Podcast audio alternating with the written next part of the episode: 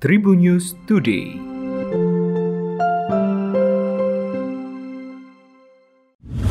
Halo, apa kabar Tribuners? Berjumpa kembali bersama saya Devi Rahma di Tribun News Today. Devi akan berbagi informasi menarik hari ini mulai dari info nasional, regional, selebritis, dan olahraga. Korlantas Polisi Republik Indonesia akan menerapkan tilang elektronik atau Electronic Traffic Law Enforcement di jalan tol mulai 1 April 2022 mendatang. Ada dua jenis pelanggaran utama yang dideteksi tilang elektronik, yakni over dimension dan overloading serta batas kecepatan. Menurut Korlantas Polri, untuk batas kecepatan akan dilakukan pemasangan speed kamera di sejumlah titik di jalan tol untuk mengintai pengemudi yang sering memacu kecepatan kendaraannya. Ketentuan kecepatan berkendara di jalan tol sudah diatur dalam peraturan pemerintah nomor 79 tahun 2013 tentang jaringan lalu lintas dan angkutan jalan. Adapun aturan batas kecepatan berkendara yakni yang pertama, paling rendah 60 km per jam dalam kondisi arus bebas dan paling tinggi 100 km per jam untuk jalan bebas hambatan. Yang kedua, paling tinggi 80 km per jam untuk jalan antar kota. Yang ketiga, paling tinggi 50 km per jam untuk kawasan perkotaan. Dan yang terakhir, paling tinggi 30 km per jam untuk kawasan permukiman.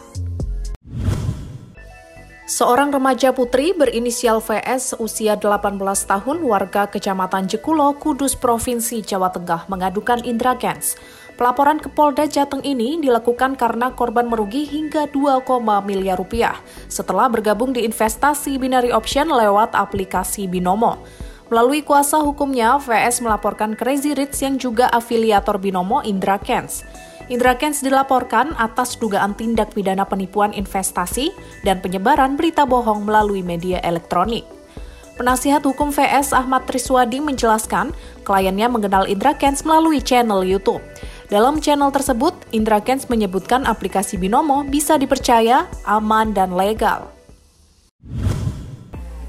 Rian Demasif sudah tiba di rumahnya di kawasan Pondok Indah pasca alami kecelakaan di situ Bondo, Jawa Timur. Vokalis band The Massive itu mengalami luka memar di bagian dahi dekat matanya akibat kecelakaan tunggal saat dalam perjalanan menuju situ Bondo.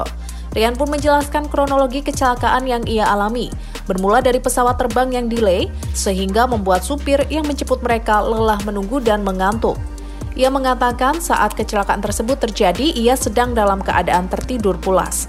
Selain itu, ia mengaku bahwa kejadian tersebut sangat cepat dan mengagetkan dirinya yang sedang tertidur. Dalam kejadian tersebut, tiga personel demasif yakni Rian, Rama, dan Wahyu mengalami luka ringan dan harus diistirahatkan sesaat. Perhelatan Indonesia Basketball League 2022 babak reguler akan berakhir pada 30 Maret 2022. Jelang berakhirnya pertandingan pada babak reguler, IBL 2022 dinyatakan bebas COVID-19. Hal itu menurut hasil tes PCR yang dilakukan pada Minggu 27 Maret lalu. Terlebih tes itu adalah kali terakhir sebelum berakhirnya pertandingan babak reguler IBL 2022.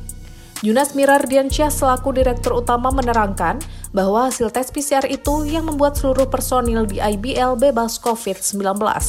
Tes ini telah dilakukan yang keempat kalinya semenjak diberlakukan sistem bubble terpusat selama bulan Maret 2022.